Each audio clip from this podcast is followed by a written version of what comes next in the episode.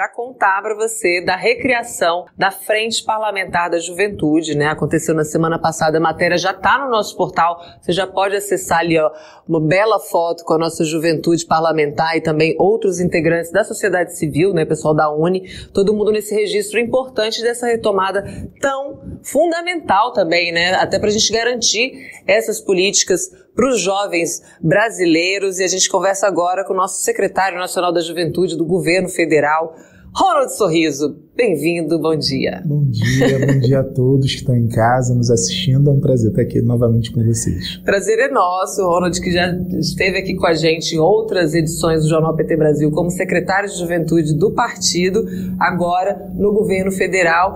E aí a gente já traz essa boa notícia, né, Sorriso, do relançamento do Congresso. Desculpa, foi lançado no Congresso Nacional, desculpa, a Frente Parlamentar em Defesa das Políticas Públicas da Juventude, que não é um lançamento, é um relançamento. Exato. Eu queria que você começasse falando sobre o colegiado, como é que eles vão atuar, para que, que serve essa Frente Parlamentar? Não, perfeitamente. É, essa Frente Parlamentar Mista, ela existe desde o ano de dois mil e dezenove, quando foi criada a partir de um impulso do Conselho Nacional de Juventude, à época, para evitar com que as políticas públicas elas ficassem perdidas no momento de regressão de direitos.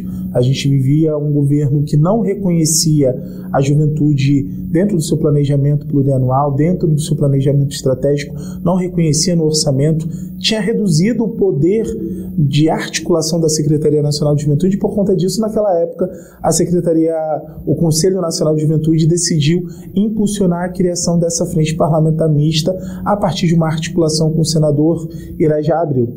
E é, quando a gente iniciou o nosso processo de trabalho na Secretaria Nacional de Juventude, no início desse ano, a partir da convocação do convite do ministro Márcio Macedo, a nossa decisão foi, então, reincorporar a dinâmica de interlocução entre a Secretaria, o Conselho e o Parlamento como prática necessária para a gente avançar as políticas. E por conta disso, a gente foi atrás e percebeu que era possível reativar essa frente, que tem validade por ser uma frente parlamentar mista de seis anos, e tomamos a decisão de reativá-la a partir, obviamente, da articulação com o senador, que é o presidente e o criador da frente, o Irajá Abril, mas colocando novas atrizes, novos atores, como a nossa querida companheira Camila Giara e também a companheira Dandara, que estarão compondo esse colegiado.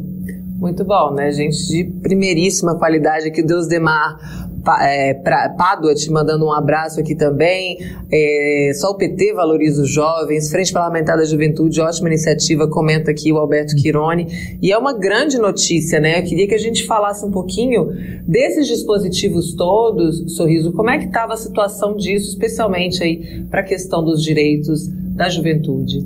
Quando você pega as últimas medidas que foram adotadas no governo anterior, todas elas eram de supressão de direitos e da possibilidade de governança em torno de uma agenda jovem, de uma agenda para a juventude brasileira. O Comitê Interministerial tinha sido é, extinto a partir é, da revogação de decreto, tinha sido também extinta a possibilidade de você ter obrigatoriedades na composição do Sistema Nacional de Juventude, ou seja, o município ele não tinha nenhuma obrigação com a agenda da política de juventude. E a gente está reconstruindo cada um desses passos. O próprio Conselho Nacional de Juventude ele não era reconhecido pelo governo anterior, apesar de ter força de lei, a Lei onze mil cento e vinte e nove, que também cria a Secretaria Nacional de Juventude, que fez dezoito anos. Então a gente tomou a decisão de ir recriando esses espaços e, obviamente, o espaço do parlamento é fundamental. Agora a gente deu um passo na frente parlamentar mista, mas a gente quer dar outros passos mais exitosos e estamos contando com as nossas deputadas, a Camila, a Dandara, também a Natália Bonavides, que iniciou todo esse processo, a Ana Pimentel, são companheiras, e também o Miguel, companheiros fundamentais para a gente conseguir reposicionar essa agenda. Temos muitos desafios. Uhum. Há dezenove anos, o Plano Nacional de Juventude está estacionado. É uma iniciativa do nosso deputado mineiro, Reginaldo, e que não avança, e que nós também vamos colocar, né, na ordem do dia. E temos agora a realização da quarta Conferência Nacional de Juventude. Veja bem, Amanda, são oito anos sem realização da Conferência Nacional de Juventude. É uma geração inteira que não teve a possibilidade de opinar sobre as políticas públicas, tanto para as juventudes focalizadas, uhum. quanto para as transversais. Afinal de contas, a juventude está circunscrita a tudo. E nós não tivemos essa possibilidade. Eu tenho passado por várias conferências, eu estive na Conferência do Ceará e também na Conferência do Rio de Janeiro, exatamente nesse final de semana, a gente está rodando o trecho, e perguntei para as pessoas, e mais de noventa por cento das pessoas nunca tinham participado da conferência. Então está sendo uma iniciativa ímpar de reconstrução da política nacional de participação social, também focada na juventude, tudo isso sob a liderança do nosso presidente Lula e do nosso ministro Márcio Macedo. Beleza, eu queria também falar sobre a, como você falou, né, a secretaria, ela existe tem dezoito anos, mas estava lá o abandono completo. Eu queria que você falasse das ações é, desse, da, da secretaria para a retomada, não só do debate, mas esse atalho, né, entre sociedade civil, governo e congresso, com a frente parlamentar, das principais ações da secretaria nesse sentido. Certo, a gente pegou a Secretaria Nacional de Juventude com um orçamento reduzido em noventa e cinco por cento, se a gente fizesse uma comparação com o orçamento do ano de dois mil e quinze. Então, o nosso principal trabalho nesse momento tem sido reconstruir as prioridades, colocar na ordem do dia a governança, É, a participação social e reformar os projetos que tinham sido completamente degradados. Veja bem, a gente tinha o Estação Juventude como um projeto é, fundamental, estruturante no âmbito da política de juventude. Você dá referência, você tem um espaço onde a juventude for, é, pudesse vocacionar as suas potências, trabalhá-las, trabalhar a sua criatividade, e a gente teve isso do ano de dois mil e doze até o ano de dois mil e dezenove. Depois isso foi extinto. A gente está voltando para a Estação Juventude. Vamos lançar em breve editais, chama, chamadas públicas para os municípios, para os estados, para as O S Cs poderem aderir e participar no processo de instalação desses equipamentos. A gente também está recompondo Juventude Negra Viva, em parceria com o Ministério da Igualdade Racial, que é uma série de atribuições que nós vamos dotar no plano para todos os ministérios, órgãos, enfim, do poder público, para a gente conseguir reduzir a letalidade violenta da, jovem, da juventude negra, mas não só reduzir e possibilitar, possibilitar a sobrevivência, mas possibilitar uma vida digna e plena, que é tudo uhum. que a gente precisa.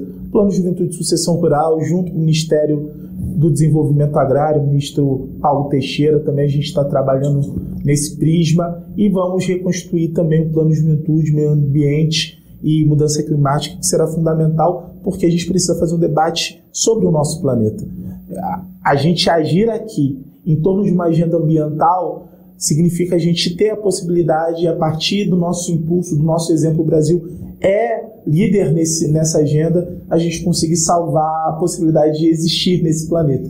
Então, são agendas fundamentais e uma série de outras agendas que a gente tem trabalhado no âmbito do governo federal com os outros ministérios. Importante botar também o jovem nesse debate, né? Dar o protagonismo, porque são as gerações mais afetadas pelas mudanças climáticas por escolhas que eles sequer fizeram, né?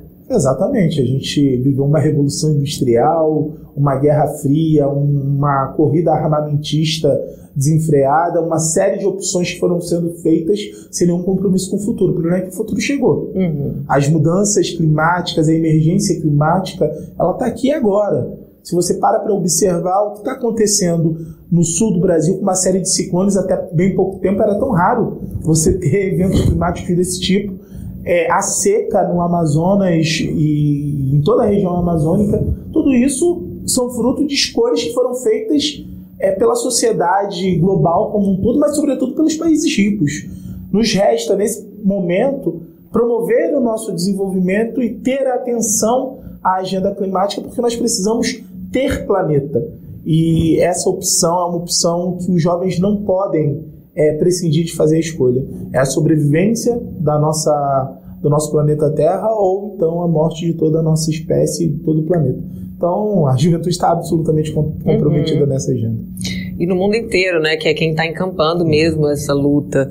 Aqui tem uma pergunta do Alberto Quironi sobre as iniciativas em prol dos jovens do campo. E você falou do, da parceria com o M D A, né, a Sucessão Rural. Eu queria que você falasse um pouquinho mais sobre isso. Perfeito. A gente está instalando agora um grupo de trabalho interministerial para desenvolver um plano de juventude de sucessão rural, que foi iniciado pela presidenta Dilma ali no ano de dois mil e quatorze, dois mil e quinze e, obviamente, pelo golpe, interrompido. O que nós estamos fazendo? A mesma coisa que a gente está fazendo no âmbito do Juventude Negra Viva. Convocamos dezesseis ministérios para além da Secretaria-Geral da Presidência da República, onde está a S N J, e o Ministério do Desenvolvimento Agrário, para estabelecer metas conjuntas em torno dessa agenda. Quando a gente fala da permanência da juventude do campo, a gente não está falando só do mapa, a gente não está falando só do M D A, a gente está falando de que forma a cultura acessa esse território, e de que forma esse território acessa a cultura, de que forma a mobilidade, o direito ao transporte acessa esse território, o direito à educação. Ou seja, a gente teve mais de seis mil escolas fechadas no campo nos últimos anos. Isso, obviamente, faz com que os jovens tenham menos possibilidade de acesso. E a gente está, é, junto com o Ministério do Desenvolvimento Agrário e os demais ministérios, trabalhando na reversão de determinadas medidas e no aprofundamento de outras que são necessárias. Então, esse é um compromisso do governo federal, do presidente Lula, é um compromisso do ministro Márcio Macedo e também do ministro Paulo Teixeira, mas não só, de todo o governo federal e de todos os ministérios. Nós estamos buscando alternativas para fazer com que a juventude permaneça no campo, mas que sua permanência seja acompanhada de conectividade, direitos, qualidade de vida, valorização dessa vida, para que a juventude seja mais feliz no campo também. Sorriso, obrigada pela sua presença, pela participação com a gente aqui. Obrigado. Seja sempre muito bem-vindo a esse espaço e venha sempre pessoalmente aqui. Muito obrigado, gente. Bom dia. Viva o Partido dos Trabalhadores e das Trabalhadoras. Viva a juventude petista também e a juventude brasileira.